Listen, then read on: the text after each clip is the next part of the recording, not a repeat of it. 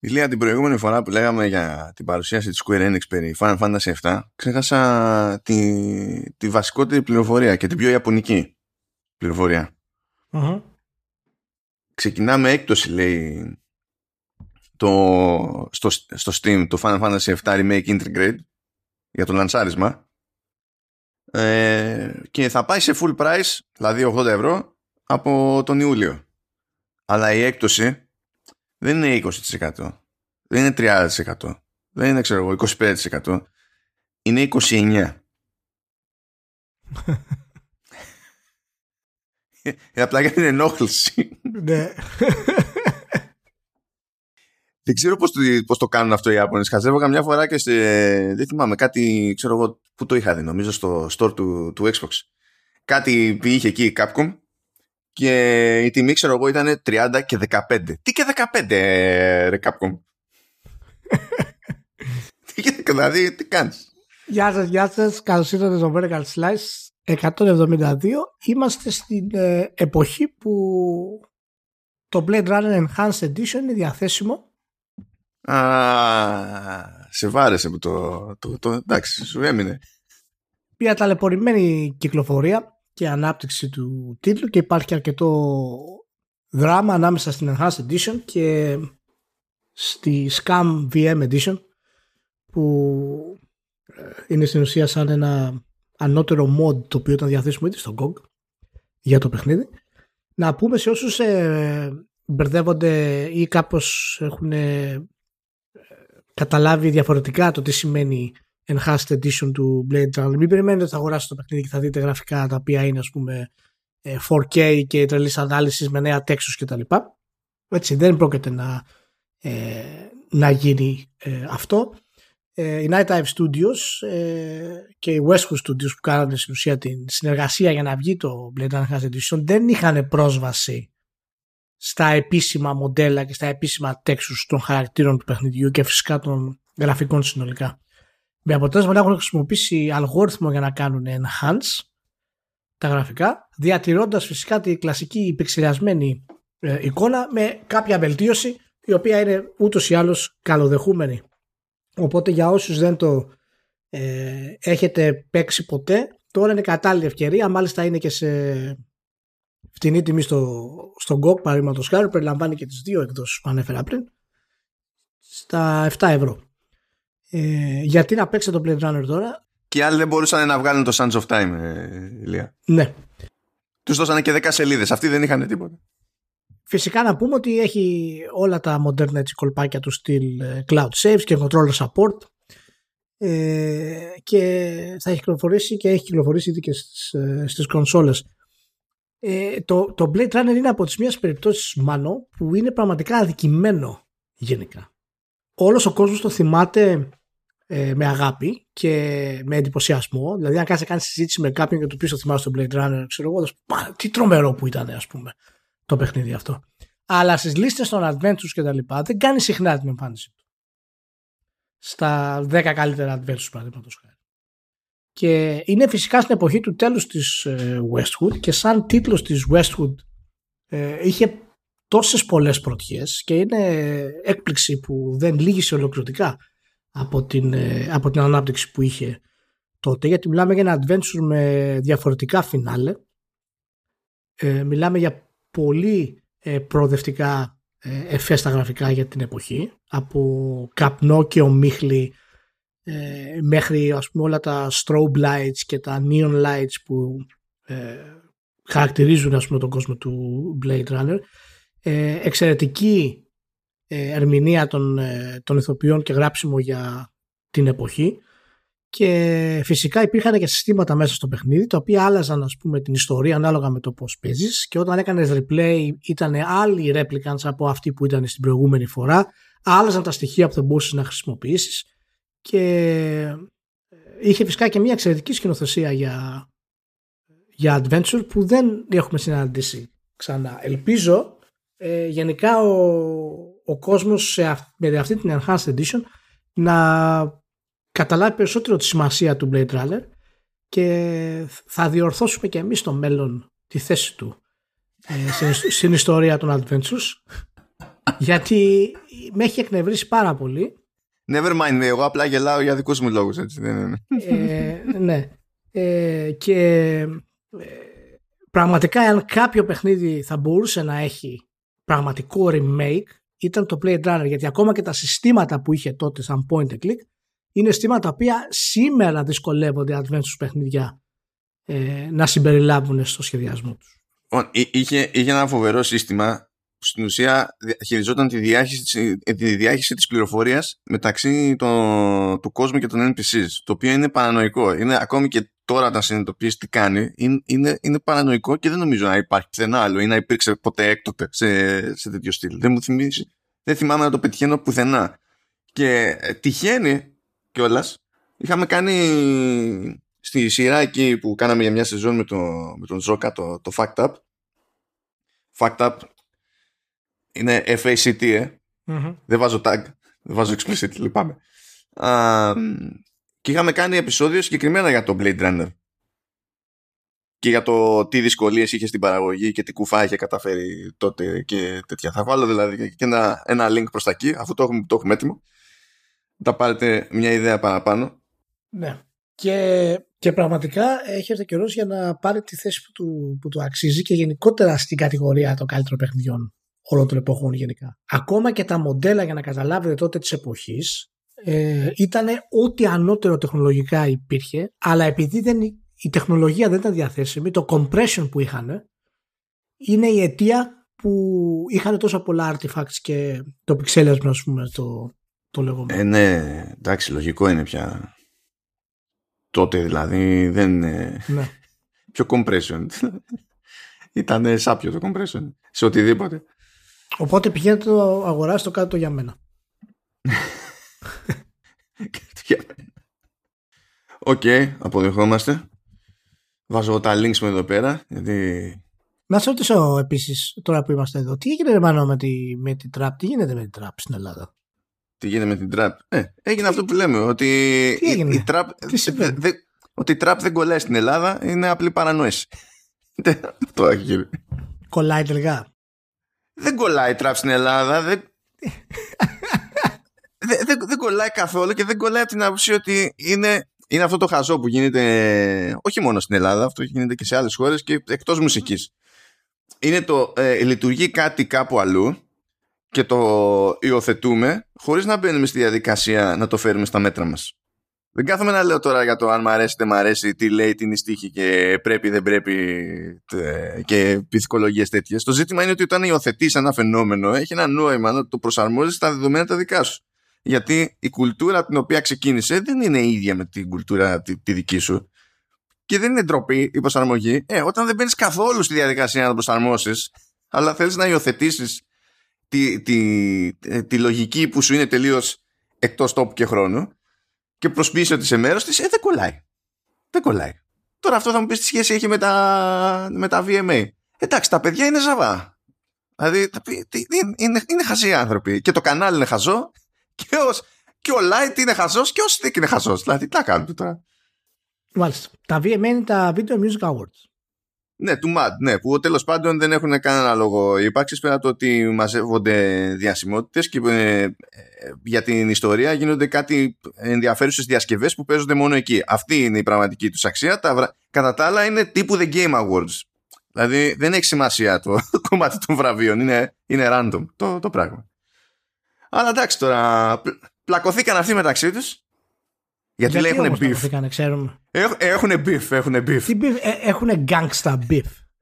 Gangsta. Είναι East West Coast. Παίζουν και τα παιδιά τα δικά Ούτε beef jerky δεν χωράει εκεί μέσα. Τα, τα σκληρά παιδιά της ε, παραλιακής μας έχουν πρόβλημα στα γκέτο. Εντάξει, η παραγωγή και το κανάλι ήταν σε φάση, τους λέγανε, μην μας βάλετε να καθίσουμε κοντά, θα πλακωθούμε γιατί έχουμε θέμα. Το κανάλι φυσικά σου λέει, θα τους βάλω κοντά να πλακωθούν για να πιάσουμε νούμερα. Ε, και, και ό,τι γίνει. Μετά αυτοί προσποιούνται ότι φταίει το κανάλι που τους έβαλε κοντά. Που φταίει, OK, okay, αλλά ότι τάχα μου ξέρεις, δεν έχουν αυτή μερίδιο ευθύνης μετά. Δηλαδή είναι, αναγκαστήκαμε. Επειδή καθίσαμε κοντά και μας έπαιξε το κανάλι, η, η, η μόνη μας διέξοδος ήταν να παίξουμε ξύλο. Και είναι, είναι παράνοια. Αλλά εντάξει, να σου πω κάτι. Ε, εκεί που έχει, είναι λίγο γιούχου η φάση, Αυτό δεν το είχα δει, το είχα ακούσει. Είχα ακούσει να το λένε. Αλλά έτυχε και το, και το είδα να, να συμβαίνει και μου, μου πήρε λίγο να το συνειδητοποιήσω. Είναι τέτοιο, είναι φάση πάρτι νηπιαγωγείου για τη λήξη της σεζόν έχουν φέρει κλόουν, έχουν φέρει DJ και τα λοιπά. Νηπιαγωγείο, έτσι. Και, και παίζουν ελληνική τραπ. Και λες, ε, what? Why? Ποιος το επέτρεψε αυτό; Ε, δεν, δεν έχω ιδέα. Αλλά δεν έχει φάρει και το ξύλο στη ζωή του αυτός που το επέτρεψε. Είναι έτσι. Γιατί να, να πω τώρα, να πω το εξής δεν θεωρώ ότι ντε και καλά τα ηλικιακά όρια ε, πρέπει να είναι πλήρως ανελαστικά. Θεωρώ όμως ότι η όποια ελαστικότητα πρέπει να είναι κάτι που αποφασίζει ο κηδεμόνας, ο γονέας. Όχι πάμε σε ένα πάρτι νηπιαγωγείου και έχουμε αποφασίσει ότι θα παίξουμε τραπ. Ναι, καλά βέβαια σε... Ε, ούτε καν ο γονέας δεν πρέπει να το αποφασίσει αυτό. Καλά, εσύ στην Νορβηγία έχεις χαλάσει τώρα, μην το Α, εντάξει, οκ. αυτό πήγα να πω, γιατί δεν έχει την κατάρτιση για να το αποφασίσει αυτό. Ε, το σχολείο θα το αποφασίσει αυτό, αλλά ναι, οκ. Λοιπόν, προχωράμε.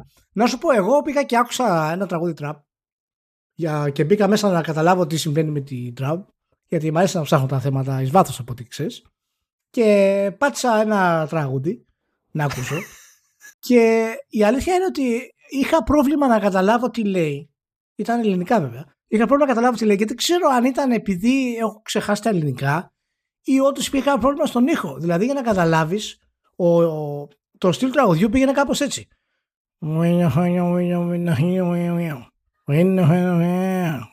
Αυτοκίνητο. Ήταν δηλαδή, δεν είχα δηλαδή ελπίδα να καταλάβω. Ήταν ένα μουρμουριτό. Ναι, είναι αυτό που παίζει και στην Αμερική το, το, το, το mumbling που... Το μαύρο το βαριεστημένο. Ναι, ναι, ναι, ναι. Κάτω από το λουκάνικο.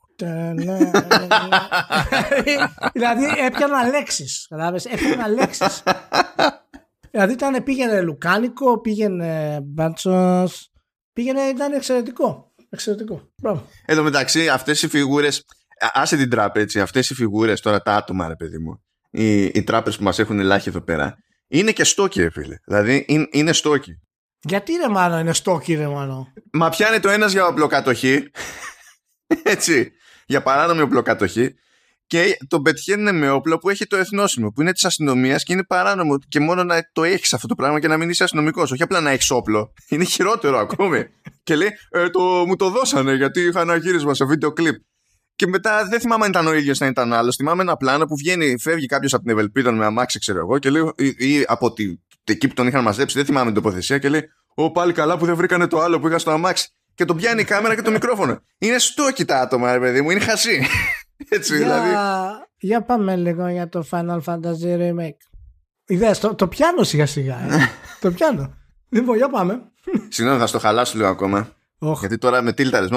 δεν ήθελα να πιάσουμε τέτοια θέματα. Θυμήθηκα μια, κάτι άλλο που διάβασα. Λοιπόν, διάβασα στο The Guardian μια συνέντευξη ε, με μια Ελληνίδα σκηνοθέτηδα που έβγαλε μια ταινία τέλος πάντων που είναι πολύ ενδιαφέρον το concept, πολύ ψυχοπλάκωμα βέβαια. Έτσι. Ε, για την ιστορία θα βάλω και αυτό το link για όποιον έχει τη, την περιέργεια. Ε, αλλά τέλος πάντων η, η ταινία λέγεται Moon 66 Questions. Αλλά είναι κατάθλιψη. Είναι κατάθλιψη. Διαβάστε λοιπά Εγώ θέλω να σα δώσω κάτι άλλο. Ε, λέει ρε παιδί μου ότι η πρώτη φορά που είδα και καλά art house cinema ήταν λέει στα, στα 14. Μέχρι τότε έβλεπα τα κλασικά λέει τα, τα mainstream, τα πιο fans. Σκορτσέζε λέει και τέτοια. Ήταν 14. Και στα 14, τι, τι είδε και άνοιξαν οι ορίζοντες; Τον ελέφαντα του Γκάς Βαν Σάντ. λοιπόν, μου αρέσει που το είδα αυτό το άρθρο στο Guardian, διότι αν συμβεί αυτό το πράγμα σε οικογενειακό περιβάλλον στη σύγχρονη Βρετανία, θεωρείται child abuse. ε, Αυτά λέμε τώρα. να κλείσουμε αυτό το μικρό έτσι, κοινωνικό σχόλιο και να πούμε ότι έγινε και η πρεμιέρα ε, χθες του Rise, The History of Antetokounmpo. Και η πρεμιέρα έγινε στο Hollywood και θα είναι διαθέσιμη στη συνδρομητική υπηρεσία του, της Disney. Ε, και ήταν φυσικά τεράστια η, η επιτυχία γιατί η ιστορία, η ιστορία του Αντιτοκούμο είναι μια αδιανόητη ιστορία. Είναι από τις ιστορίες που άμα τις δεις σε ταινία θα φύγεις στο τέλος και θα πεις εντάξει, να σου πω κάτι, αυτά δεν γίνονται στην πραγματικότητα, παιδιά. Οπότε μαλακία ταινία ήταν. Παρ' όλα αυτά η ιστορία του Αντιτοκούμπο είναι πραγματικότητα. Και όντως έβγαινε και βγήκε και ταινία και μάλιστα από ό,τι λέγεται είναι και, και εξαιρετική γενικά. Ε, το Rise.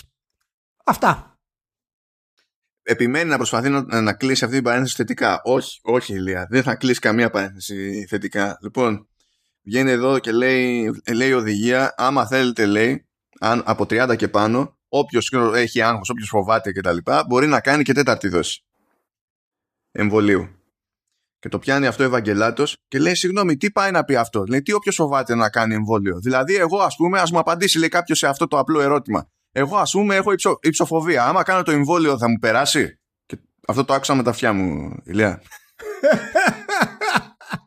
Oh my god, oh my god. Και είναι φάση γιατί είμαι εδώ, γιατί, γιατί λειτουργούν τα μυτοχόνριά μου, γιατί δεν κάνουν απεργία. Τέλος πάντων, anyway. όλα καλά, όλα ανθυρά. Πάμε μια γρήγορη στάση από Tribeca. Είχαμε πει ότι ε, θα έκανε τον κόπο για πρώτη φορά το, το festival του Tribeca τέλος πάντων να βραβεύσει ε, παιχνίδι και το έκανε χωρίς συγκλονιστικές τυπανοκρουσίες και αναρωτιόμασταν το τι θα πάει να βραβεύσει τι point θα προσπαθήσει να περάσει με την πρώτη. Ε, και αλήθεια είναι ότι ε, βράβευσε για αρχή παιχνίδι που δεν έχει βγει ακόμη, το οποίο ταιριάζει με το concept του Tribeca Film Festival, γιατί έτσι κι αλλιώς βλέπεις και πράγματα που δεν έχουν βγει αίθουσες, δεν έχουν και τα λοιπά εκεί. Οπότε, μάλλον κάπως έτσι πάει και, με το, και για τα παιχνίδια. Και το κέρδισε το, το Thirsty Shooters που νομίζω αυτό αν θυμάμαι καλά έχει ανακοινωθεί εδώ και μερικούς λίγο, λίγο μόνο μήνες κάπου πάνω στα The Game Awards πρέπει να έχει ανακοινωθεί. Ε, και είχε γίνει και λίγο μαντούρα επειδή η πρωταγωνίστρια δεν θυμάμαι τώρα αν είναι η Ινδή ή η, η Πακιστανή διπλάνα, διπλάνες χώρες sorry δεν θυμάμαι τη λεπτομέρεια. Ε, και μπλέκει με το ότι προσπαθούν να την παντρέψουν και με συνοικέσιο και τα συναφή και, είχε, και έχει την ιδιαιτερότητά του σε, σε αισθητική και πάει λέγοντας και φυσικά είναι αναπούρνα. Εκεί περίμενα να καταλήξεις. Να πεις ότι είναι αναπούρνα. Εν, ενώ δεν χρειάζεται να το πεις. Δηλαδή δεν κατανοητό πλέον. Ναι. Απλά έτσι ήταν, ήταν απόλυτα φυσιολογική εξέλιξη. Ε, Κάτι άλλο που προέκυψε τις μέρες που μεσολάβησαν είναι ότι τόσο το The Quarry που βγήκε στις 10 Ιουνίου όσο και το, και το High on Life ε, που κατέληξαν καλά το ένα κυκλοφόρησε ok και το άλλο θα είναι timed exclusive σε, σε Xbox ε, ήταν παιχνίδια για Stadia λέει και μετά μείνανε ξεκρέμαστα ναι. Και, και περάσαν από εκεί. Ναι. Οπότε ε, έκανε ένα κονέ Supermassive με την 2K για να καταφέρει να το βγάλει και έκανε και ό,τι κονέ έκανε ε, δεν θυμάμαι τώρα ποιος έχει πάρει το High Life αλλά τέλος πάντων όποιος το ανέλαβε έκανε και το κονέ με τη Microsoft από, από σπόντα για να καταφέρουν να βγουν τα παιχνίδια Μάλιστα Google Google Εντάξει. Το... Κοίτα, ε, υπάρχει το θετικό βέβαια, ότι δεν πήγατε χαμένα, έτσι. Ας, ας, ας μείνουμε στο θετικό.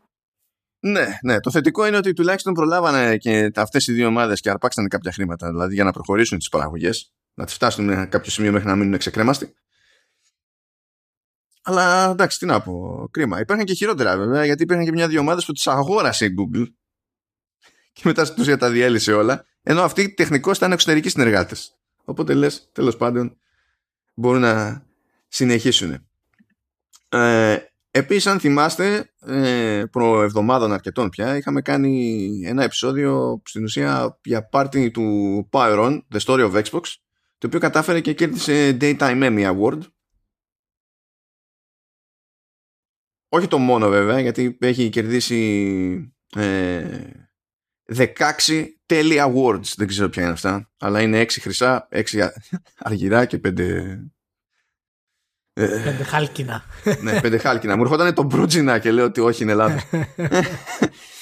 ε, και People's Voice Webby Award για το, for documentary video series in channels και εγώ, εντάξει, αλλά πώς και να το κάνουμε τώρα, εντάξει, το daytime Emmy είναι λίγο πιο, έχει πιο umf, ναι, ας το πούμε κάπως Όχι, έτσι. είχαμε πει ότι, ότι είναι μια, ένα εξαιρετικό ντοκιμένταρ και μια τεράστια κίνηση εταιρείας ε, που ε, αποκαλύπτει το, τα εσωτερικά της. Να πούμε ότι μάλιστα ε, επειδή έχουμε πει τα τελευταία δύο χρόνια πως η Microsoft προσπαθεί να αλλάξει την ταυτότητά της και να γίνει μια εταιρεία που είναι περισσότερο για όλους στο gaming, εξού και εν τέλει το Game Pass και το documentary ήταν μέρος όλης αυτής της αλλαγής ταυτότητας της Microsoft. Και τη Microsoft πάντα είχε την πιο έτσι αποκλειστική ταυτότητα του hardcore gamer, του, με, το, με το Gears of War και το Halo και λίγο έτσι πιο ε, εξειδικευμένο ας πούμε κοινό. Αλλά σιγά σιγά έχει αρχίσει να αλλάζει αυτό και φυσικά τα, το Game Pass αλλά και η στάση στο πώς μας αποκαλύπτει ε, ανοιχτά πλέον το πώς έφτασε σε αυτό το σημείο είναι μέρος του, ξέρεις, του family friendly ας πούμε που η εταιρεία ε, έχει σιγά σιγά ε, αποκτήσει ε, και ο Spencer πάλι είναι ξέρεις, το βασικό σημείο για αυτό το κομμάτι γιατί όλο αυτό έγινε υπό την αιγίδα του, ε, του Spencer ήξερε ότι αυτός είναι ένας τρόπος για να μπορέσουν όλοι να δουν την κονσόλα εκ των έσω, να δουν τους ανθρώπους από πίσω και να αλλάξουν στην ουσία και την, ε, την πορεία της. Οπότε μπράβο, όποιος δεν το έχει δει το, το υπενθυμίζουμε να το ξαναδεί. Θα βάλω τα links και προς το ίδιο το, το Power On, θα βάλω το link και το, στο επεισόδιο που το σχολιάζαμε βασικά. Οπότε ναι, είναι όλα... λίγο τραβηγμένο και λίγο αυτό συγχαίρομαι, αλλά νομίζω ότι μπορούμε να το παραβλέψουμε για μια εταιρεία που από το πουθενά έγινε μια από τις μεγαλύτερες εταιρείες στο, στο gaming σε διάστημα ας πούμε στην ουσία μιας γενιάς, έτσι. Γιατί με το 360 ήταν ήδη μια πολύ δυνατή παρουσία στον χώρο. Πάντως αυτή η μετεξέλιξη, άσχετα τώρα με το τι έπρεπε να πάθουν για να το πάρουν απόφαση, ε, αυτή η εξέλιξη του brand είναι, είναι, είναι η λογική. Δηλαδή στην αρχή δεν θα μπορούσαν να μπουν αλλιώς στο χώρο. Έπρεπε να, το, να πουλήσουν χαρκορίλα. Ω τι θα μπαίνανε. Ο πιο, ως πιο family friendly είναι η Nintendo ε, ως ε, ε, ο κυρίαρχος του παιχνιδιού ήταν το PlayStation με τη Sony ας πούμε. Ε, Κάπως ναι, έπρεπε να ναι. χωθούν. Ναι, πάντως να πω ότι αυτό ήταν μια ε, επιλογή που ήταν ε, και ξέρεις, δεν είχαν άλλη στην ουσία επιλογή με την έννοια ότι η Sony είχε το mainstream κοινό. Ήταν το, το edgy brand εκείνη την εποχή και η δύναμη ας πούμε του, του brand. Οπότε έπρεπε να επικεντρωθούν στην ουσία σε κάτι πολύ συγκεκριμένο.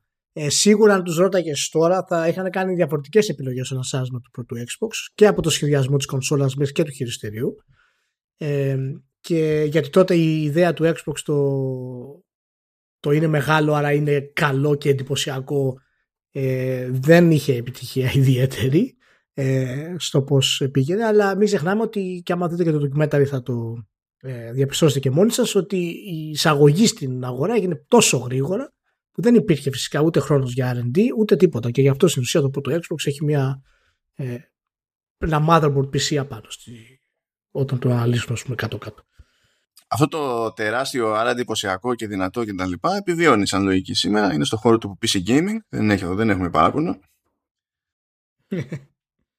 είναι. Ναι, εντάξει, OK. Okay. Ωραία. Ωραία. Κάτσε να κάνουμε μια, μια έτσι, να ευχαριστήσουμε τη Leap ως συνήθως, το Creative Studio που στηρίζει Vertical Slice και Command OS όλη αυτή την, την περίοδο. Γεια σου Leap. Έτσι, διότι οι, οι, άνθρωποι το ζουν, οι άνθρωποι... Καλά, αυτό, αυτό το λέω και στο Command OS, αλλά προφανώς παίζει ακόμη περισσότερο ρόλο στην περίπτωση του Vertical Slice. Οι άνθρωποι δηλώνουν πάνω απ' όλα gamers, οπότε δικά μας παιδιά. Καλά, στην περίπτωση, επειδή ξέρουμε και τι, τι, με τι άτομα έχουμε να κάνουμε, το, το εννοούν, δεν είναι, δεν είναι χαβαλές. Δηλαδή, μέχρι ένα επίπεδο γνωριζόμαστε κιόλας. Δηλαδή, μεταξύ μας είναι, είναι ισχύει. Ναι, ναι, δεν παίζει τώρα, γιατί άμα ήταν τώρα για Lazy Gamers θα είχαμε πρόβλημα στο πρακτικά. Δεν θα, ναι, εντάξει. θα, θα, θα, υπήρχε θέμα. Θα, θα, θα υπήρχε θέμα. Όχι, εντάξει, αν είναι, θέλουμε να λέμε ότι είναι να πούμε ακόμα και στην περίπτωση της χορηγίας με straight face. Γι αυτό, αυτό είναι και λόγος που υπάρχουν πράγματα που απλά απορρίπτονται εξ αρχής ως concept για, ε, για χορηγία, διότι θέλουμε να μας παίρνει τέλος πάντων να τα πούμε straight face. Θυμίζουμε λοιπόν, ε, καλά, ελληνικότατη εταιρεία, με συνεργασία σε όπου να είναι, Αμερική, Ιαπωνία, Ελβετία, Βέλγιο, Αγγλία, Αυστρία, Γερμανία, όπου κάνετε κέφι γενικά. Α, και οι άνθρωποι ψάχνουν αυτή την περίοδο ε, να κάλυψουν πόστα. Από τη μία θέλουν junior web developer και από την άλλη θέλουν front-end developer. Ω συνήθως, στη σημείωση του επεισοδίου έχουμε τα σχετικά links για να δείτε ποιες είναι οι απαιτήσεις, ε, ποια είναι τα βασικά που μπορείτε να περιμένετε και φυσικά για να έχετε και έναν τρόπο να έρθετε σε επικοινωνία εφόσον σας ενδιαφέρει. Ε, η διευκρίνηση που χρειάζεται όχι τόσο στην περίπτωση του front-end developer γιατί ο front-end developer πάντα θέλει τέλος πάντων να έχει και κάποια chops από πίσω να έχει προλάβει κάποια προϋπηρεσία κτλ. Στην περίπτωση του junior web developer η διευκρίνηση είναι ότι δεν είναι ανάγκη να υπάρχει προϋπηρεσία το ζήτημα δεν είναι, ξέρω εγώ, σε κάθε περίπτωση πτυχίο. Είναι ζήτημα όμως να προκύπτει ότι υπάρχει το απαραίτητο skill set. Άρα χρειάζεται κάποιο δείγμα δουλειάς. Μπορεί να μην είναι εμπορική, μπορεί να μην πουλήθηκε, μπορεί να μην ε, διατέθηκε κάπου κτλ. Αλλά τέλος πάντων να είναι ένα project που έχει δουλευτεί ή μια σειρά από projects που έχουν δουλευτεί και να προκύπτει από εκεί το τι μπορεί να κάνει ο άλλος ως junior web developer. Και από εκεί και πέρα δεν έχει πρόβλημα η εταιρεία να πει ότι προχωράμε και μαθαίνουμε πράγματα και τώρα ανοίγει, ανοίγουν και ορίζονται τώρα με το όλο βρασμό εκεί πέρα περί Metaverse κτλ. Γιατί τώρα, άσχετα με το τι, τι ορισμό δίνει ο καθένας στο Metaverse, ε, έτσι όπως έχουν τα πράγματα, χρειάζονται πολλά ξέμπαρκα skills μεταξύ τους να συνδυαστούν για να προκύψει τέλος πάντων κάτι τέτοιο. Και το καλό σε μια σχετική συζήτηση που, που είχα εκεί είναι ότι ωραία, ξέρω εγώ, έρχεται κάποιος, κάνει μια δουλειά κτλ. Αλλά αν στην πορεία έχει νόημα ή έχει την όρεξη να μπει στη διαδικασία να, να κάνει και ένα branch out, να ασχοληθεί δηλαδή και με κάποιο καινούριο skill set, υπάρχουν και τέτοιες ευκαιρίες στην πορεία. Γιατί, γιατί, γιατί έτσι. Δηλαδή κάποιος μπορεί να ξεκίνησε κάπως και μετά είπε: Εγώ θέλω να μάθω Unreal. Και έμαθε Unreal, ξέρω. Γιατί, γιατί δεν είναι ότι ε, ε, ήταν κάτι παντελώς άσχετο που δεν θα πιανε τόπο ξέρεις, παρακάτω. Υπάρχουν τέτοια περιθώρια. Το ζήτημα είναι το τι βγάζει νόημα, παιδιά. Το τι, το τι βγάζει νόημα. Οπότε τσεκάρετε τα links σε εφαρμογές που έχετε τέλος πάντων για podcast ή στο site του Halftone FM, στη δημοσίευση του επεισοδίου κτλ. Και, και κάντε τα κουμάντα σας. Παρακάτω να πούμε ότι ήρθε πλέον και Ευρώπη μεριά η νέα εκδοχή του, του, PlayStation, του PlayStation Plus. Μ' αρέσει πάρα πολύ που διάφορα αγγλόφωνα διεθνή μέσα προσποιούνται ότι ε, έγινε λανσάρισμα στο Ηνωμένο Βασίλειο και όχι γενικά στην Ευρώπη. Ε, και λένε ξέρω εγώ ποιο είναι το UK Games List. Ποιο UK Game List ε, καημένε αλλά τέλος πάντων ε, φυσικά συνεχίζεται το, το Τζέρτζελο εκεί πέρα τουλάχιστον με, το, με τα παλιά τα παιχνίδια τα classics έτσι όπως τα λέει. Γιατί το branding της λίστας είναι το classics catalog τέλος πάντων. Ότι στην Ευρώπη όπως και στην Ιαπωνία ε, έχουμε αρκετά παραδείγματα σε 50 Hz που δημιουργούν ζήτημα τέλος πάντων στο, στη συμπεριφορά του παιχνιδιού ενώ στην Αμερική έχουν τα 60 Hz κάνουν τα ίδια κλασικά έπρεπε να φτάσουμε εδώ στο λανσάρισμα της Ευρώπης για να πει η Sony ότι εντάξει κάτι θα κάνουμε γι' αυτό δεν είναι τίποτα καινούριο όλο αυτό τα έχει ακούσει όταν είχε βγει και το PlayStation Classic εκείνη το, το, το, το mini console τα ίδια άκουγε δεν καταλαβαίνω γιατί καθυστερούμε ακόμα αυτή την ιστορία. Μα δεν είναι, μα δεν είναι και εντύπωση. Δεν, δεν πρέπει να μας κάνει εντύπωση αυτό, γιατί η υπηρεσία δημιουργήθηκε στο τσακαμπάκα. Για να μπει. Οπότε πάρα πολλά ε, στοιχεία της υπηρεσίας ε, ούτε είχαν σκεφτεί πώς θα τα βάλουν, ούτε ήταν έτοιμα να μπουν.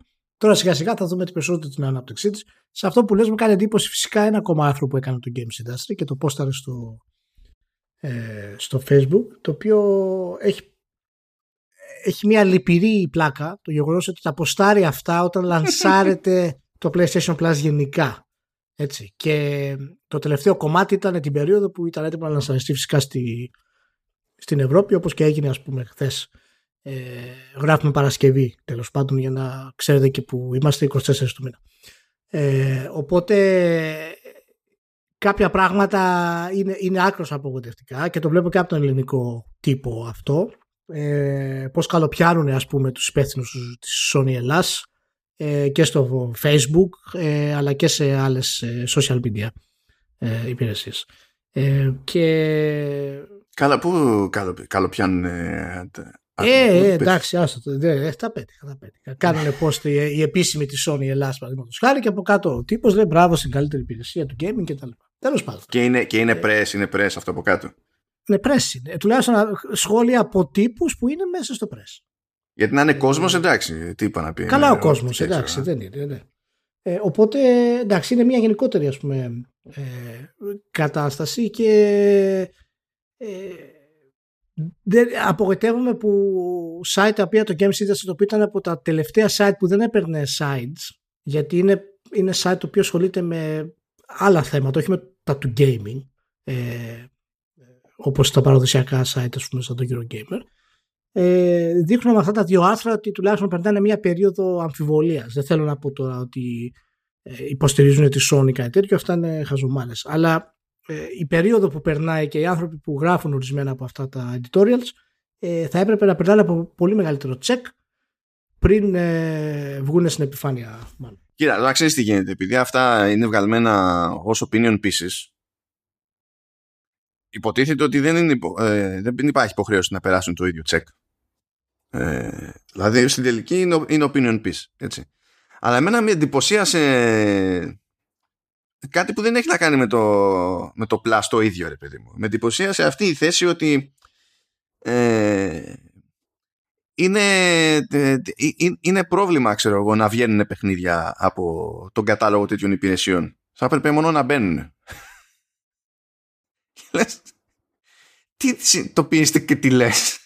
Ναι, εγώ να σου πω κάτι. Είναι ορισμένα πράγματα τα οποία έχουν να κάνουν ιδιαίτερα με την επιχειρηματική ας πούμε θέση θα έπρεπε να ελέγχονται από τα site ακόμα και αν είναι opinion pieces ας πούμε. Γιατί είναι τελείως παράλογα ε, ως λογική. Και προφανώς εντάξει αυτό δεν έγινε αυτή τη στιγμή αλλά η λογική είναι ότι ακόμα και αυτό ότι βγαίνουν κάποια παιχνίδια από το Game Pass ε, μέσα σε ένα χρόνο ας πούμε είναι αρνητικό πλέον και θα βγαίνουν και από τον κατάλογο του PS Plus. Οι συμφωνίες έχουν μια λέξη, παιδιά. Το ίδιο πράγμα είναι. είναι. απλά μου κάνει εντύπωση όταν μια υπηρεσία σαν το PlayStation, ας πούμε, Plus, που δεν προσφέρει τίποτα σε κάποιον που έχει παίξει τα παιχνίδια της Sony παραπάνω. Ε, δεν έχει ε, την ανάλογη κριτική.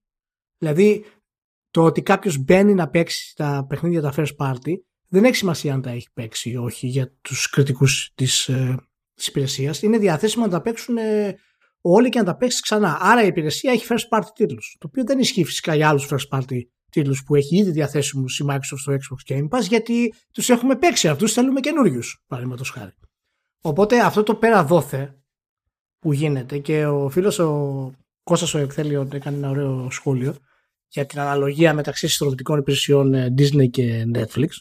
Ε, το οποίο εντάξει μια, μια γενική αναλογία έκανε γιατί δεν μπορεί να συγκριθούν ε, ε, με το gaming αυτές τις υπηρεσίες είναι και πολύ διαφορετικά τα μεγέθη αλλά και πολύ λιγότερος ο, αντα, ο ανταγωνισμός. Βασικά ούτε και μεταξύ τους δεν μπορούν να συγκριθούν στα σοβαρά γιατί η Disney έχει back catalog ε, ε, ενός αιώνα.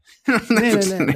Ε, αλλά, αλλά στην ουσία αυτό που, που είπε και συμφώνησα σε αυτό το κομμάτι είναι ότι ε, εάν κάποιος έχει δει ας πούμε ε, τις βασικές τις ταινίες της Marvel, του Star Wars και όλα τα συναφή δεν έχει κάτι να του προσφέρει το Disney σε βάθος εκτός, από τα, εκτός και αν έχει παιδιά το Netflix από την άλλη έχει πολύ περισσότερη ποικιλία για όλους, αλλά πα και από υπερπροσφορά. Οπότε όταν δεν το χρησιμοποιείς, ε, αισθάνεσαι ότι δεν βγάζεις τα λεφτά σου. Ε, το Netflix ήταν η αναλογία για το Xbox τέλος πάντων και το Disney για το PlayStation Plus. Και ως ένα βαθμό έχει λογική, γιατί αν κάποιος έχει παίξει first party της Sony, δεν υπάρχει κάποιος ιδιαίτερος λόγος να μπει στην υπηρεσία αυτή τη στιγμή ε, συγκριτικά με κάποια άλλη υπηρεσία.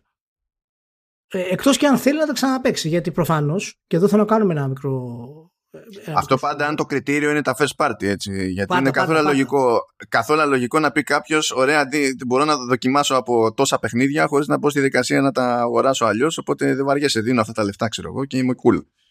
Ναι, ναι, ναι, ναι, μπορεί να δοκιμάσεις, αλλά δεν μπορεί να, να παίξει δηλαδή τα παιχνίδια. Δεν υπάρχει κάτι ιδιαίτερο, ας πούμε, στο PlayStation Plus να υπάρχει στο Game Pass, αν εξαιρέσεις τα first party της Sony. Κανένας δεν πρόκειται να πάρει το Game Pass για να παίξει το PlayStation Plus για να, πάρει, για να παίξει παιχνίδια το PlayStation 1. Αυτά είναι χαζομάρες. Ποτέ δεν έχουν γίνει όλα αυτά είναι απλά add-ons στις υπηρεσίες. Δεν είναι η καρδιά της υπηρεσίας. Και ειδικά για τα first party, και είναι το μικρό σχόλιο να κάνουμε πριν, πριν προχωρήσουμε, είμαι πλέον πολύ σίγουρος, σε μεγάλο βαθμό τέλος πάντων σίγουρος, ότι τα first party τη Sony με εξαιρέσεις θα μπουν μέσα στην υπηρεσία.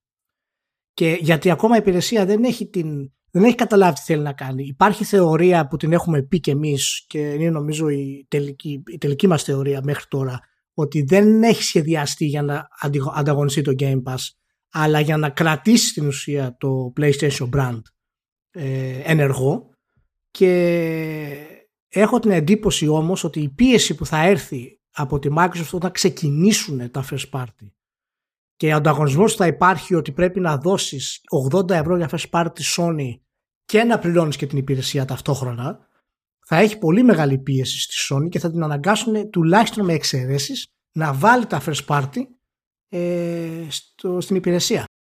Εγώ το θεωρώ σίγουρο. Το θεωρώ σίγουρο, απολύτως σίγουρο. Μπορεί να μεταμορφωθεί, ναι, μπορεί να μεταμορφωθεί στην ουσία σε ε, κάτι πιο κοντινό ας πούμε στο, στο Game Pass. Έχει, έχει νόημα η άποψη της Sony ε, ότι ε, δεν γίνεται να βάλουμε τα παιχνίδια αυτή τη στιγμή μέσα γιατί το business model μας δεν το στηρίζει αυτό το πράγμα. Έχει λογική και είναι η λογική που είχαμε αναλύσει και εμείς πολλές φορές την top heavy λογική που έχουν τα, η Sony με, τα, με την αιμονή της στα first party. Και τώρα φυσικά όταν είναι να πάρεις ένα first party 200 εκατομμυρίων για να το βάλεις στην υπηρεσία δεν είναι παράλογο το business plan το πενταετές να σε βγάλει μείον. Οπότε είναι πολύ λογικό να κρατάνε πίσω τα, τα ενία. Αλλά αν ο ανταγωνισμός αρχίσει και πιέζει πάρα πολύ και, το, και η διάθεση αρχίζει και δημιουργεί ε, ξέρεις, προβλήματα ας πούμε ε, για το α, η διάθεσή μου είναι να παίξω PlayStation αλλά δεν έχει first party παραδείγματος χάρη που θέλω εγώ ή τους έχω παίξει παραδείγματος χάρη. Και αυτή η διάθεση αρχίζει και δημιουργεί θέματα στο, στον καταναλωτή. Πιστεύω ότι η Sony θα αναγκαστεί εν τέλει και θα φάει μεγάλη χασούρα για να το κάνει αυτό και θα αλλάξει ακόμα και τη λογική του πώς αναπτύσσει τα first party της. Και... Καλά, ένας λόγος που μπαίνει στα, στα live είναι αυτός.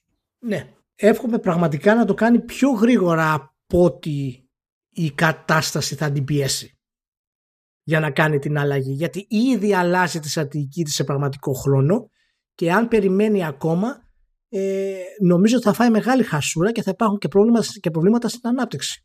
Εύχομαι πραγματικά να πει ότι παιδιά, ok, δύο first party τουλάχιστον θα μπουν στην υπηρεσία να το ξέρετε πλέον ας πούμε. Ή, ή τίνουμε προς τα εκεί για να διατηρήσουν ξέρεις και τη βαρύτητα της υπηρεσίας το, το άκουσμα της υπηρεσίας να έχει θετικό πρόσημο.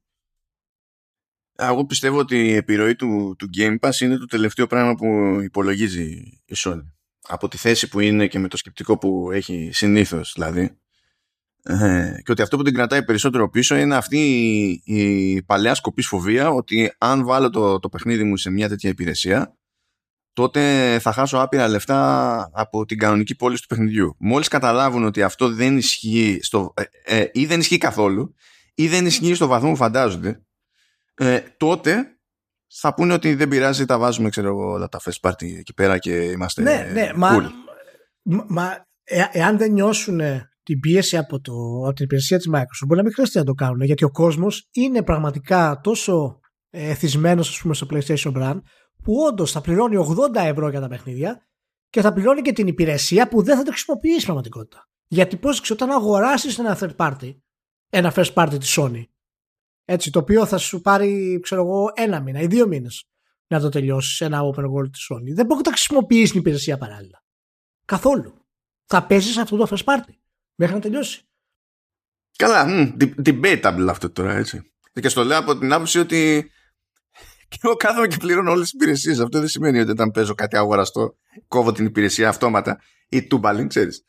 Κάποιοι θα το κάνουν, κάποιοι δεν θα το κάνουν. Το, το mix ναι, είναι ναι, το θέμα. Αλλά, ναι, αλλά το να πληρώνεις όλες τις υπηρεσίες πάλι είναι λογικό. Χρήματα χάνει στην πραγματικότητα. Δεν χρησιμοποιείς όλες τις υπηρεσίες. Δεν είναι καλή επιλογή δηλαδή αυτή.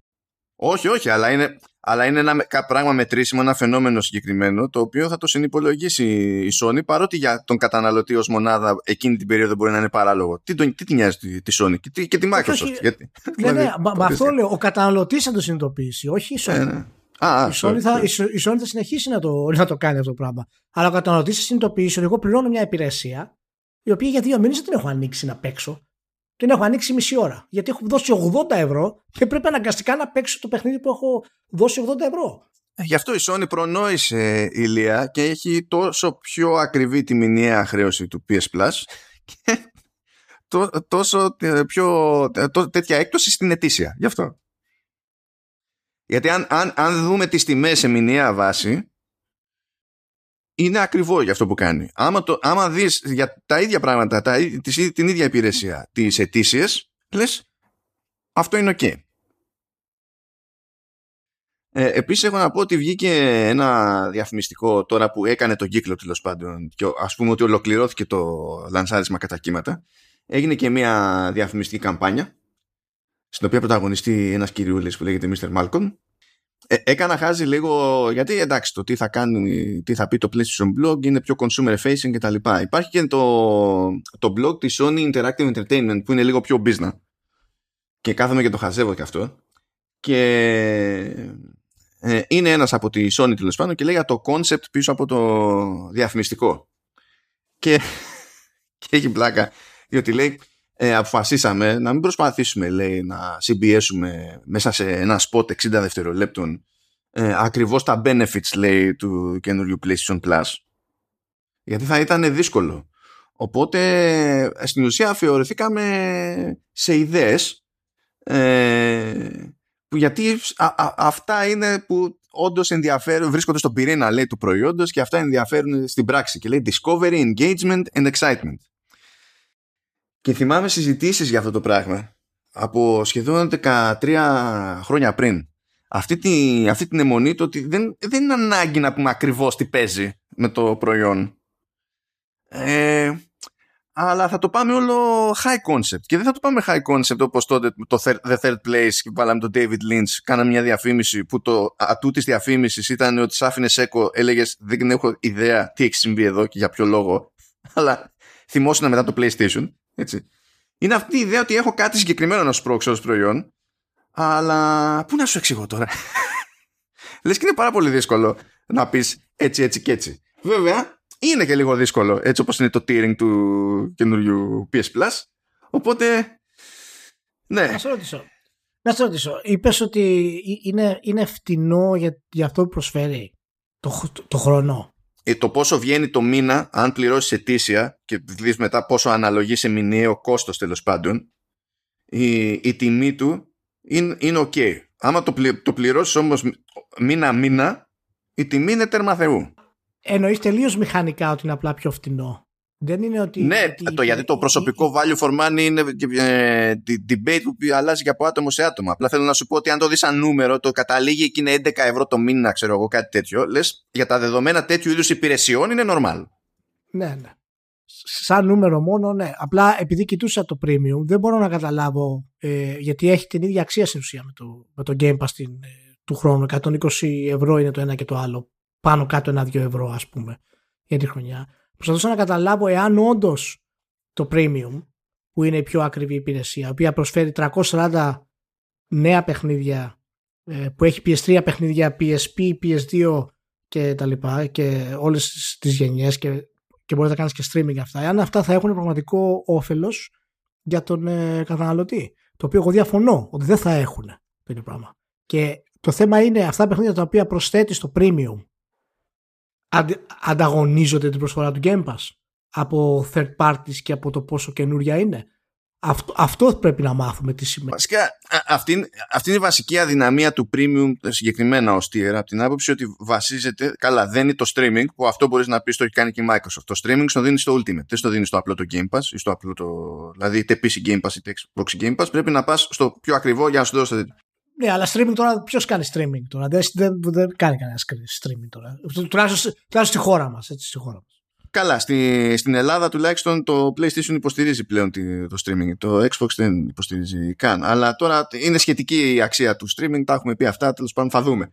Αλλά από, βάζοντας το streaming στην άκρη, τη δυνατότητα για streaming, η βασική διαφορά, ας πούμε, είναι αυτή η πιο παλιή, πιο κλασική τίτλη είτε τρέχουν με emulation είτε τρέχουν με stream δεν έχει σημασία είναι αυτό το πράγμα ναι αυτό θέλω να πω ότι αυτή είναι η βασική του διαφορά συν τα, ε, τα, τα time trials τα, τα, game trials το οποίο είναι πολύ ωραίο ε, συν που έχει υπηρεσία α, αυτό, είναι, α, αυτό είναι περίεργο για το, για το premium δηλαδή είναι, είναι το εξτραδάκι του premium είναι σχεδόν αποκλειστικά το νοσταλγικό κομμάτι της, της αγοράς. Αυτό είναι λίγο κουφό για να είναι premium.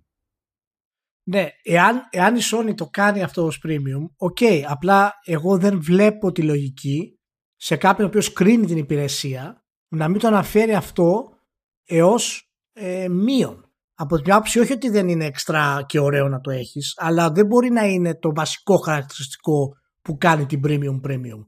Γιατί η δύναμη ας πούμε της νοσταλγίας και τα λοιπά δεν έχει καμία απολύτως ε, ουσιαστική δύναμη σε θέμα χρόνου Δεν θα κάτσει κάποιος να παίξει παιχνίδια του PlayStation 2 ε, και του PSP αυτή τη στιγμή.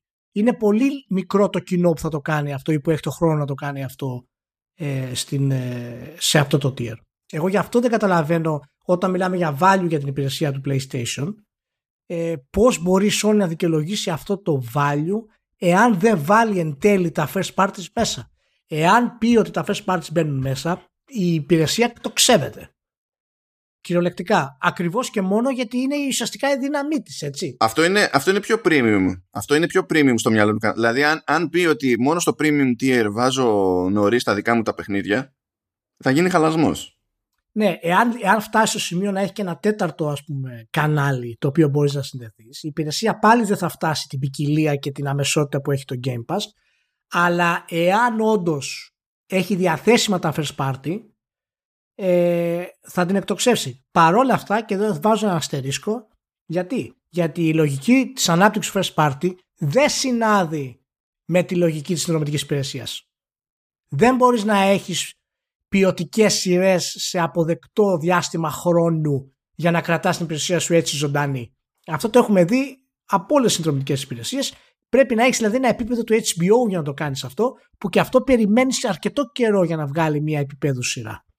Πάμε άλλη μία. 12 live service games μέχρι το 2025.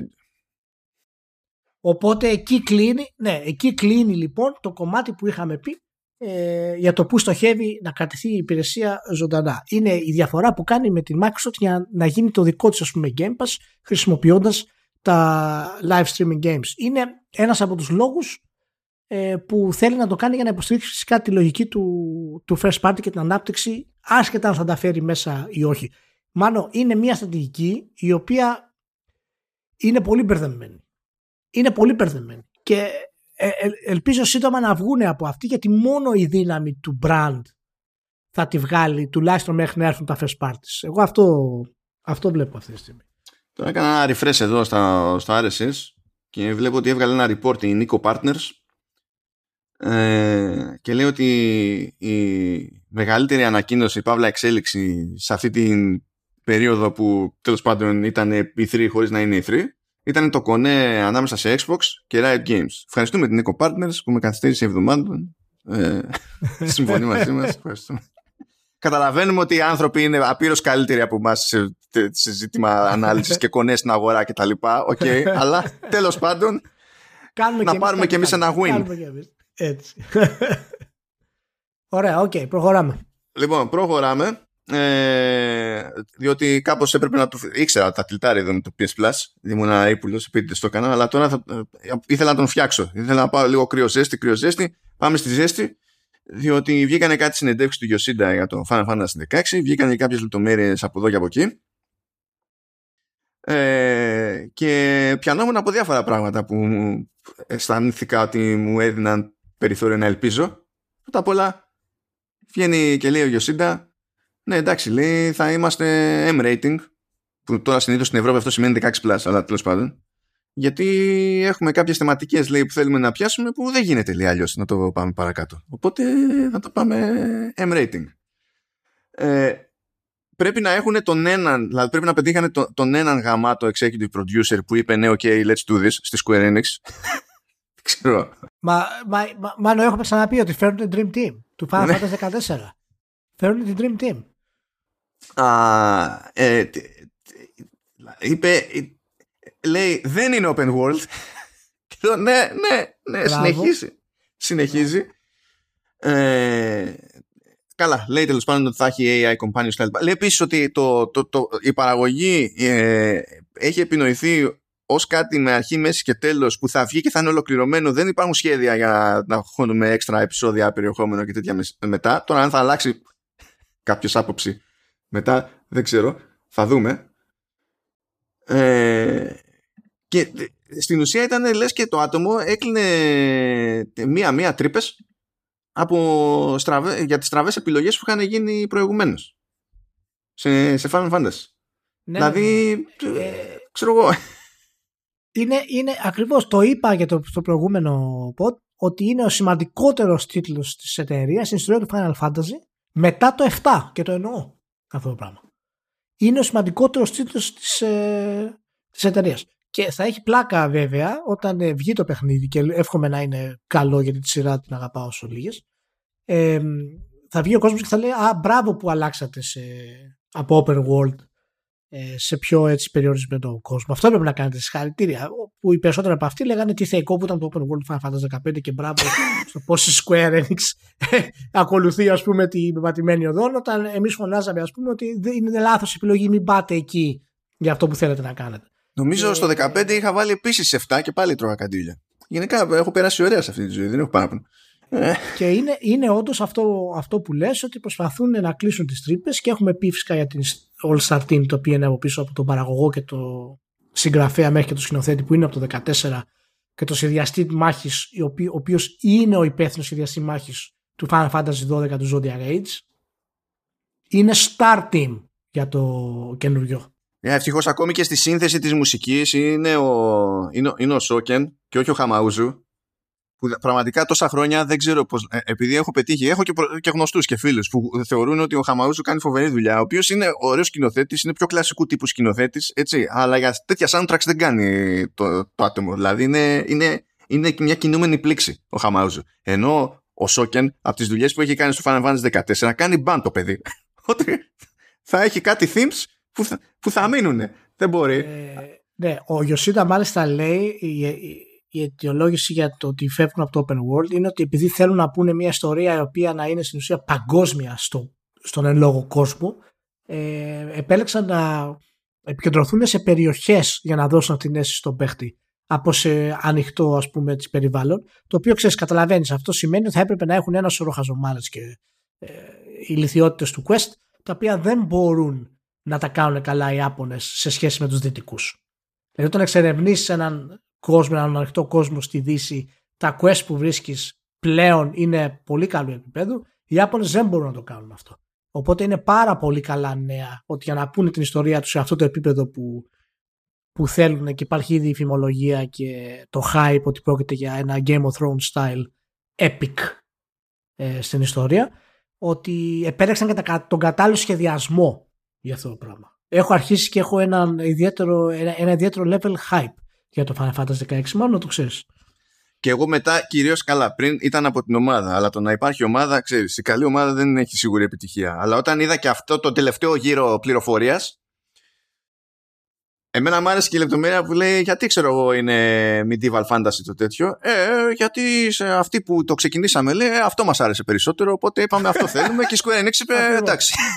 Ακριβώς, ακριβώς, ακριβώς. Και ακριβώς έχουν και τη βαρύτητα να το επιβάλλουν αυτό η Square Enix γιατί αυτοί σώσανε στην ουσία την εταιρεία και σε μεγάλο βαθμό τα τελευταία 10 χρόνια. Δεν χρειάζεται να το κρύψουμε άλλωστε αυτό το πράγμα. Χωρίς το Final Fantasy 14 τα τελευταία χρόνια η εταιρεία ας μην πούμε που θα είχε πάει.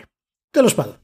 Ε... Μα ακόμα και στα τελευταία οικονομικά που είχαμε πει, ε, ό, όλη η παρτίδα είχε σωθεί από το ότι ξεπατώνεται ακόμα το Final Fantasy 14.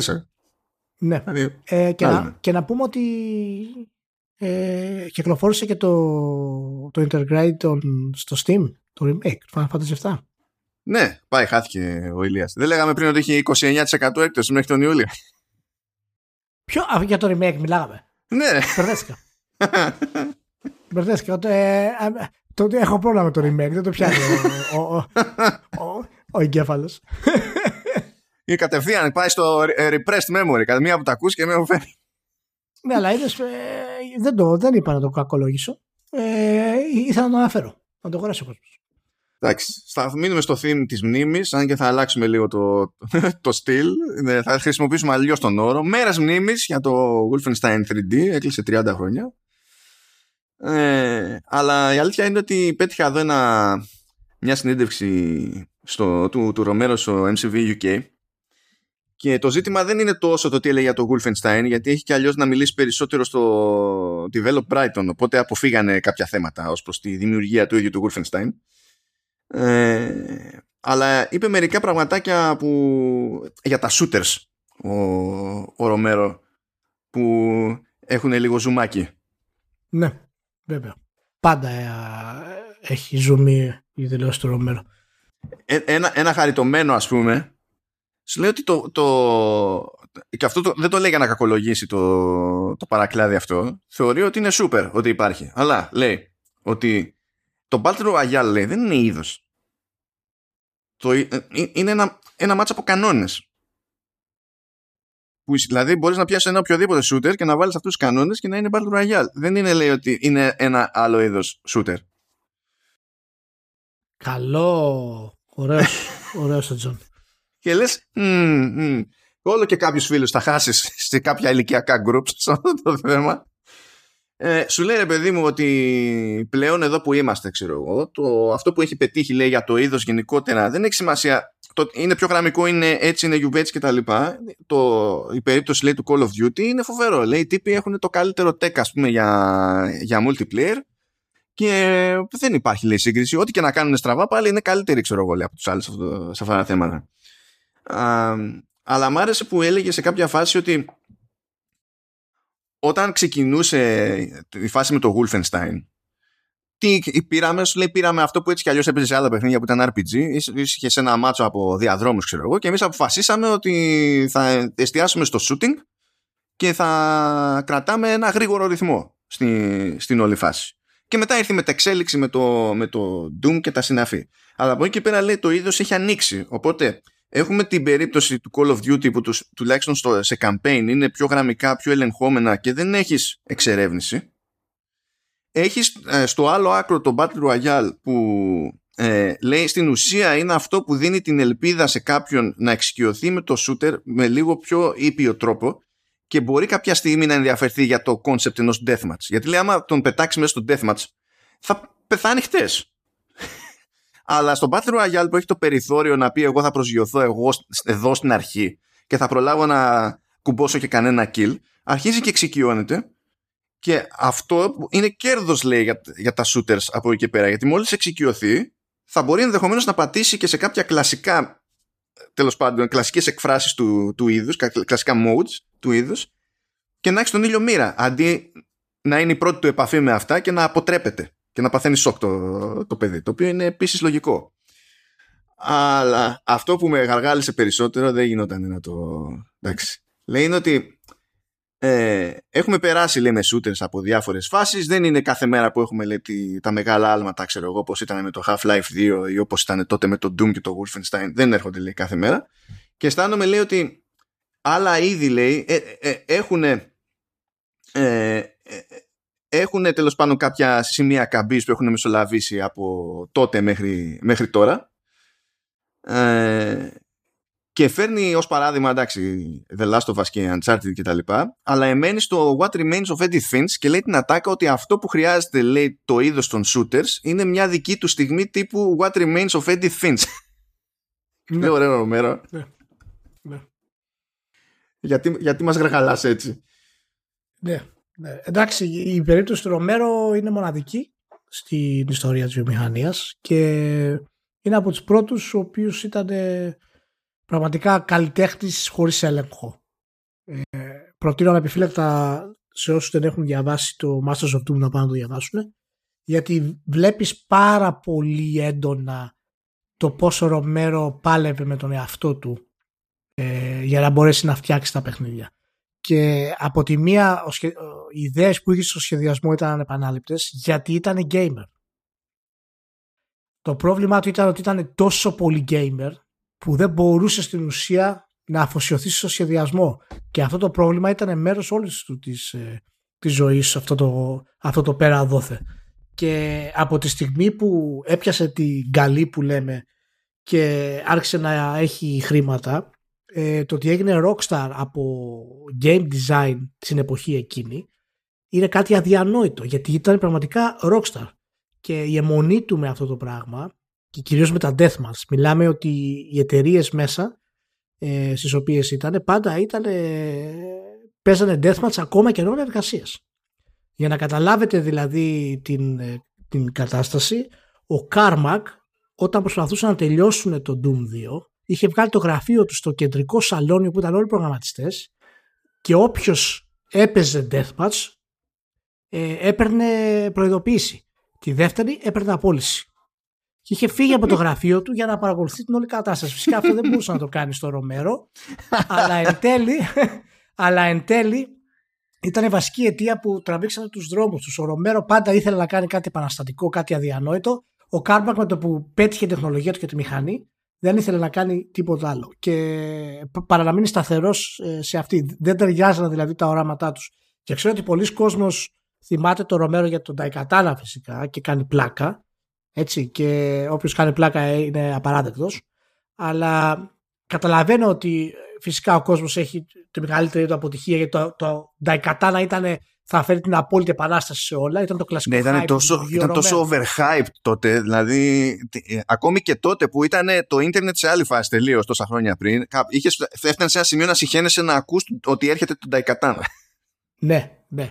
Ε, και ξεχνάμε παρόλα αυτά ότι ο, όλα αυτά γίνανε όταν ο, ο Ρομέρο με τον Γκάρμακ χωρίσανε και ο Ρομέρο κατάφερε και πήρε ε, υποστήριξη ε, για να φτιάξει το, τη νέα του ομάδα και πάντα ήταν ε, υπέρ του επαναστατικού ε, design. Οπότε μην ξεχνάμε ότι ο Ρομέρο έβγαλε, ήταν, ήταν μέρος στο στούντιο η ομάδα που έβγαλε το Anachronox έτσι η Armstrong Dallas και ήταν μέρος του στούντιο δηλαδή αυτός έδωσε το ok να βγει το Deus Ex, το Invisible War και το Thief, το Deadly Shadows. Αυτός έδωσε το OK στην Iron Storm Austin για να γίνει. Οπότε, ακόμα και μέσα στο χαμό που προσπαθούσε να κάνει το εκατάλα και να το κάνει το πιο αδιανόητο πράγμα που ήθελε να κάνει, ε, πάντα σκεφτόταν να προωθήσει το game design.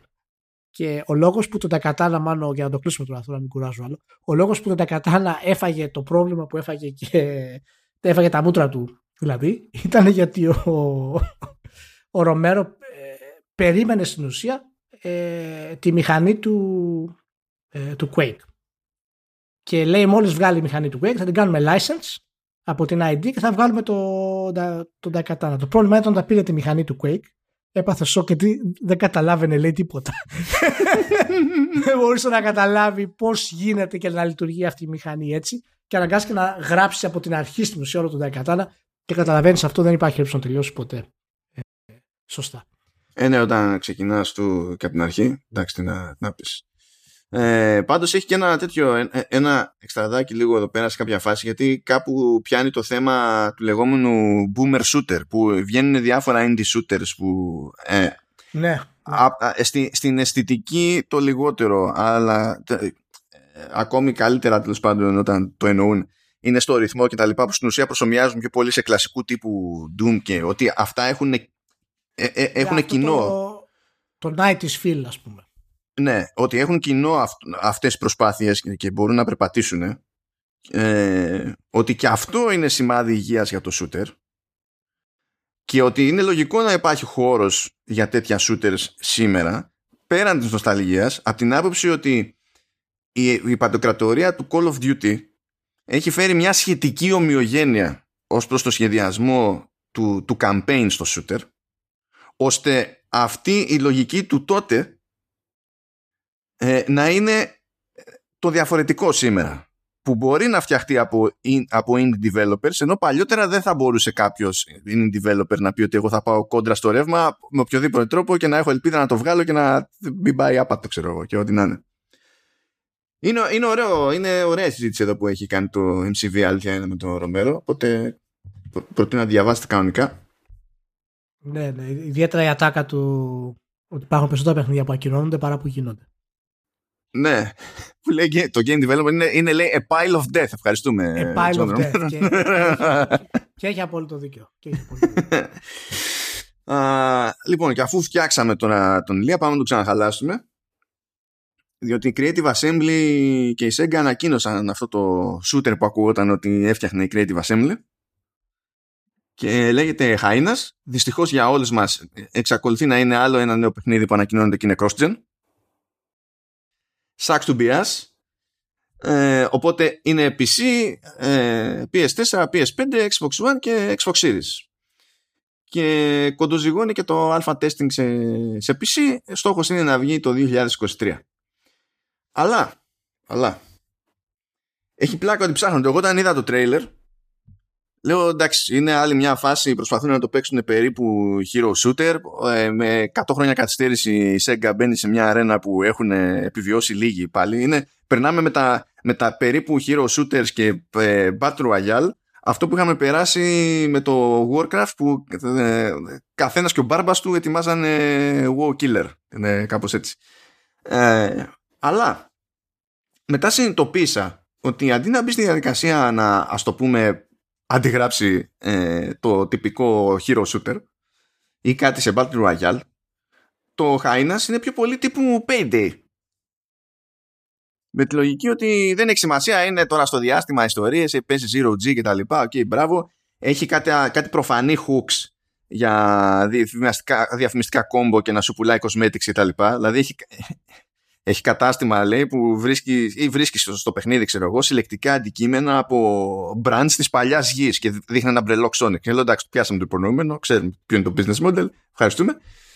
Um, αλλά είναι περισσότερο σαν payday ε, και από την άποψη ότι μαζεύεις ένα group πρέπει να κάνεις infiltrate κάπου να καταφέρεις να ληστέψεις και μετά για να κερδίσεις πρέπει να καταφέρεις να δραπετεύσεις κιόλας Οπότε δεν είναι το κλασικό χωριζόμαστε σε δύο ομάδες και όποιος μείνει στο τέλος, ας το πούμε έτσι, or whatever. Δεν ξέρω τι τύχη θα έχει αυτό, αλλά ε, έχω την εντύπωση ότι οι μιμητές του Payday είναι πολύ λιγότεροι εκεί έξω από τους μιμητές του Fortnite. Οπότε, αν το πάμε βάσει πιθανότητων, μπορεί και να έχει μισή ελπίδα το, το Χάινα. Άσχετα με το πώς παίζει στο χέρι. Μπορώ να πω εγώ ένα από τα key features. Για, για πες. Give zero fucks in zero G. Έτσι. Είναι από τα, από τα key features του marketing. Έτσι, Give zero fucks in zero G. Ε,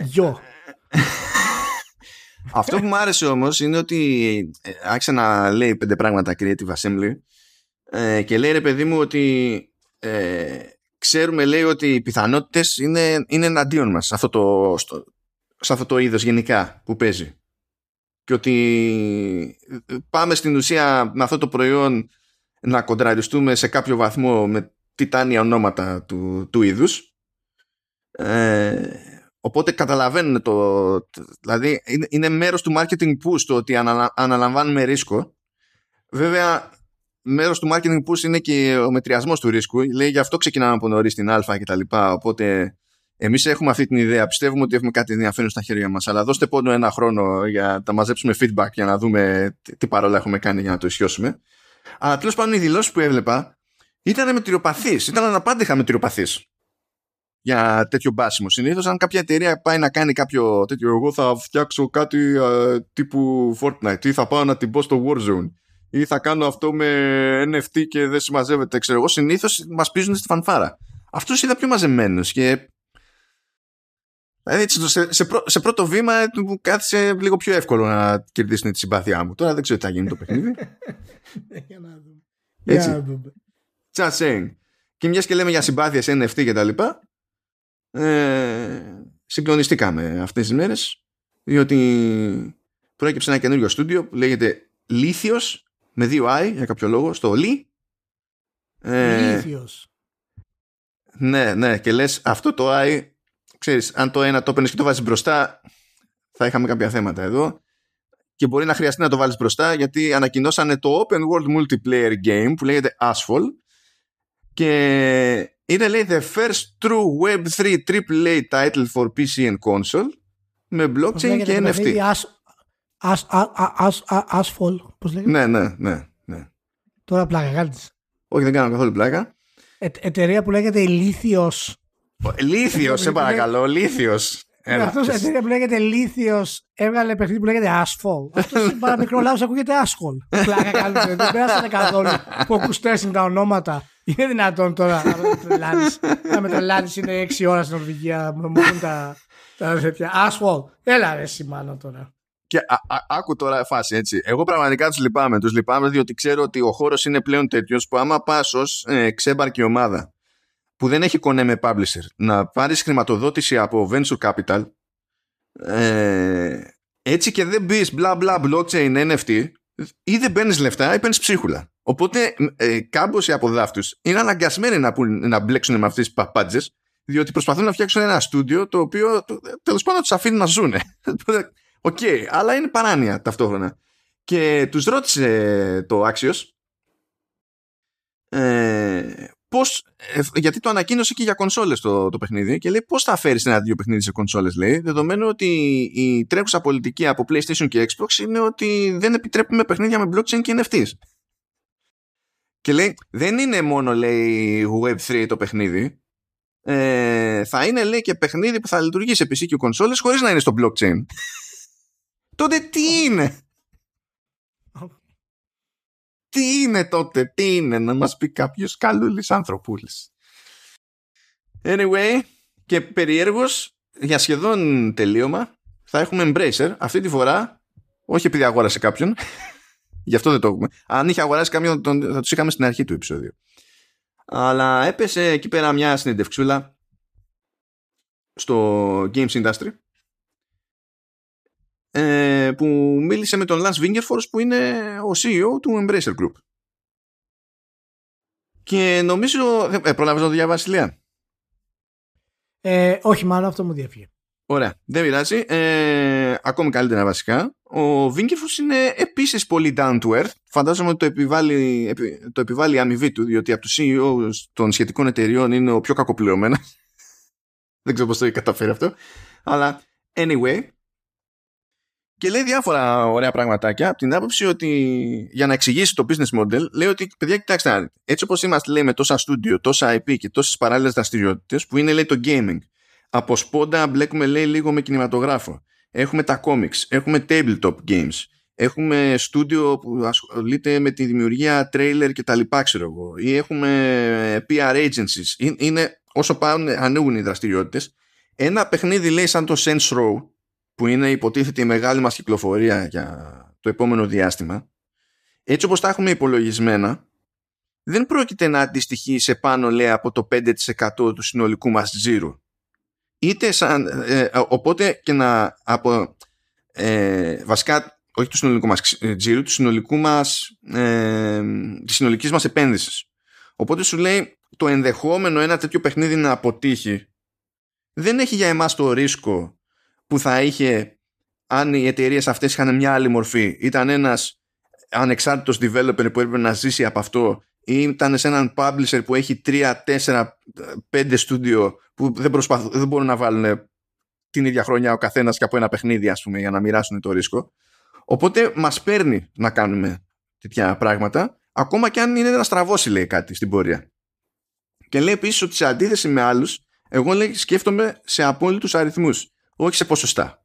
Δηλαδή το ζήτημά μου εμένα είναι να βγει ένα παιχνίδι στην ουσία ε, και, να, και να βγάλει κέρδος. Αν εγώ πω ότι έκαψα κάπου 100 εκατομμύρια και βγάλω ξέρω εγώ 150 βγάλω 200 σαν zero γιατί ο τζίρος δεν είναι το κέρδος τέλος πάντων ε, ε, εγώ είμαι ok. Δεν θα γυρίσω και θα σου πω ότι θέλω αυτό το παιχνίδι να, κάν, να μου φέρει τόσες φορές ως τζίρο την επένδυση που έκανα και αν δεν το φέρει εγώ θα το θεωρήσω αποτυχία. Εγώ είμαι cool μέσα να μην μπαίνουμε, στην ουσία per project, και, και είμαστε cool. Και είναι επίσης πολύ, πολύ ευθύς ως προς το ποια, ποια είναι τα στάνταρ βήματα που ακολουθούν σε διάφορα IPs. Σου λέει ότι μπορεί, έχουμε λέει πάρα πολλά IP πλέον που έχουμε αγοράσει τόσες εταιρείες και θα συνεχίσουν να αγοράζουν αυτοί, okay. Και πάρα πολύ απλά λέει κάποια, εντάσσονται λέει σε είδη και αναφέρονται σε ένα κοινό και σε ένα στυλ κτλ που δεν είναι βιώσιμα λέει για το σήμερα. Ή θα, ή θα θέλανε τόσα λεφτά για να γίνουν σωστά που δεν μπορούμε να πούμε με straight face ξεκινάμε λέει και το κάνουμε αυτό το πράγμα. Υπάρχουν άλλα IP όμως που σηκώνουν λέει μια εξερεύνηση δηλαδή δεν είμαστε σίγουροι αλλά μπορούμε να μπούμε στη διαδικασία να ξεκινήσουμε με κάποιο, με κάποιο remaster, με κάποιο περίπου remake, με κάποιο τέτοιο και στην ουσία έτσι να μετρήσουμε το ενδιαφέρον της αγοράς για κάτι τέτοιο, να δούμε η κοινότητα αν θα αρχίσει να μας πιέζει για sequel και τότε θα ξέρουμε κι εμείς ότι είναι πιο safe bet να κάνουμε μια μεγαλύτερη επένδυση και να κάνουμε μια legit παραγωγή που να συνεχίζει τη φάση. Και είναι λέει τα στούντιο που έχουμε σε διαφορετικές φάσεις αυτής της πορείας ας πούμε. Δηλαδή λέει THQ σχεδόν τελειώνει λέει τον κύκλο που έχουμε αποφασίσει ότι θα έκανε με remasters και τέτοια και θα αρχίσει να κάνει πιο original ή πιο συνέχειες κανονικές τρε παιδί μου προ, προχωρώντας.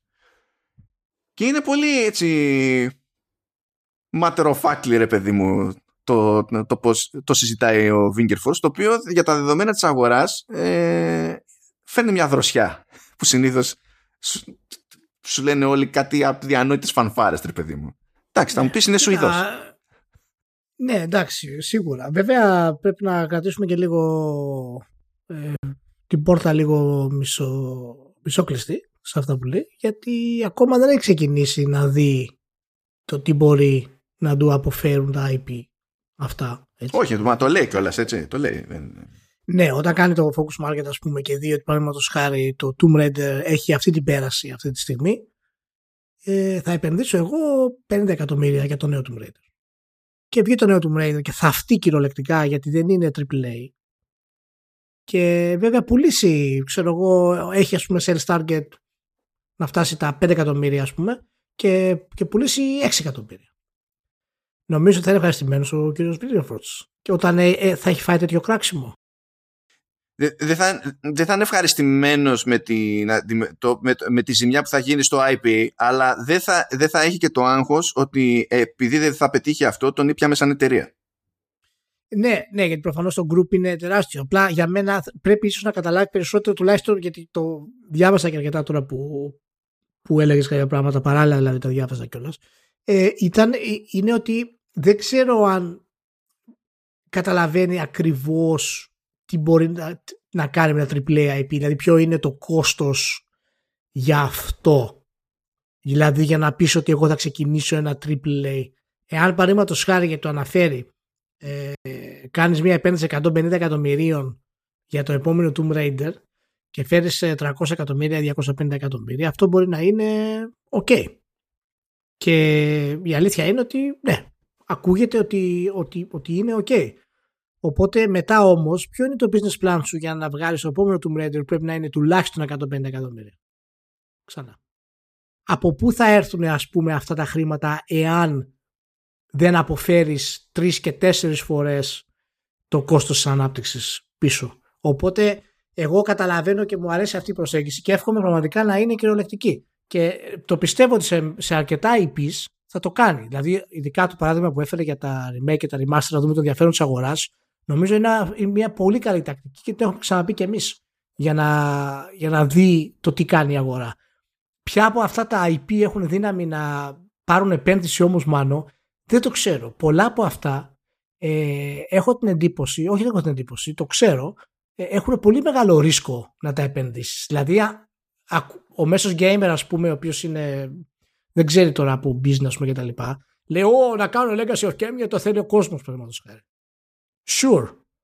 Πόσο θα κάνει, θα κάνει 100 εκατομμύρια επένδυση στο legacy of game, ας πούμε. Να, τρα, να τρελαδώ. Ναι, μα γι' αυτό λέει σε κάποια φάση ο Force ότι υπάρχουν κάποιες περιπτώσεις που φαίνεται λέει, ότι κάποια παιχνίδια για να γίνουν σωστά και να πετύχουν τώρα θέλουν λέει, τόσα λεφτά που απλά δεν, δεν, δεν, δεν κολλάει με τα δεδομένα της αγοράς. Στο λέει, δεν είναι δηλαδή. Εντάξει, είναι ε, ε, καταλήγουν και είναι, λειτουργούν λίγο όλοι σαν κοπ και, ε, και νομίζω ότι αυτοί ελπίζουν να μπορούν να διαχειριστούν πιο εύκολα μια μεγάλη επένδυση. Όχι μόνο ως προς το τι ρίσκο σημαίνει για αυτούς αλλά ακριβώς επειδή έχουν απλωθεί παντού σου λέει ότι μερικές φορές λέει έχει μια ατάκα ωραία που λέει ε, μερικές φορές το να προωθήσεις λέει ένα gaming IP είναι καλύτερο να μην το κάνεις μέσω του gaming. Δηλαδή, μπορείς να κάνεις κάτι με κόμικ, μπορείς να κάνεις κάτι με σειρά. Ε, και το ένα να σπρώξει, να σπρώξει το άλλο. Αυτό που λέει, με δεδομένα πούμε και τα IPs που έχει, είναι περίπου όσα ήθελα να έχω ακούσει τα τελευταία χρόνια από τη Ubisoft. Άρα Ubisoft, άρα Ubisoft. Δεν συγκρίνω τα μεγέθη των εταιριών, αλλά η πληθώρα των IP που έχουν, έτσι, και η Ubisoft ας πούμε, και πλέον το Embracer, ε, είναι παράλληλα. Δηλαδή, όσο θα ήθελα να έχει εξερευνήσει η Ubisoft πράγματα με το Beyond Good and Evil σε comic; Να έχει κάνει σειρά το Splinter Cell. Π.χ.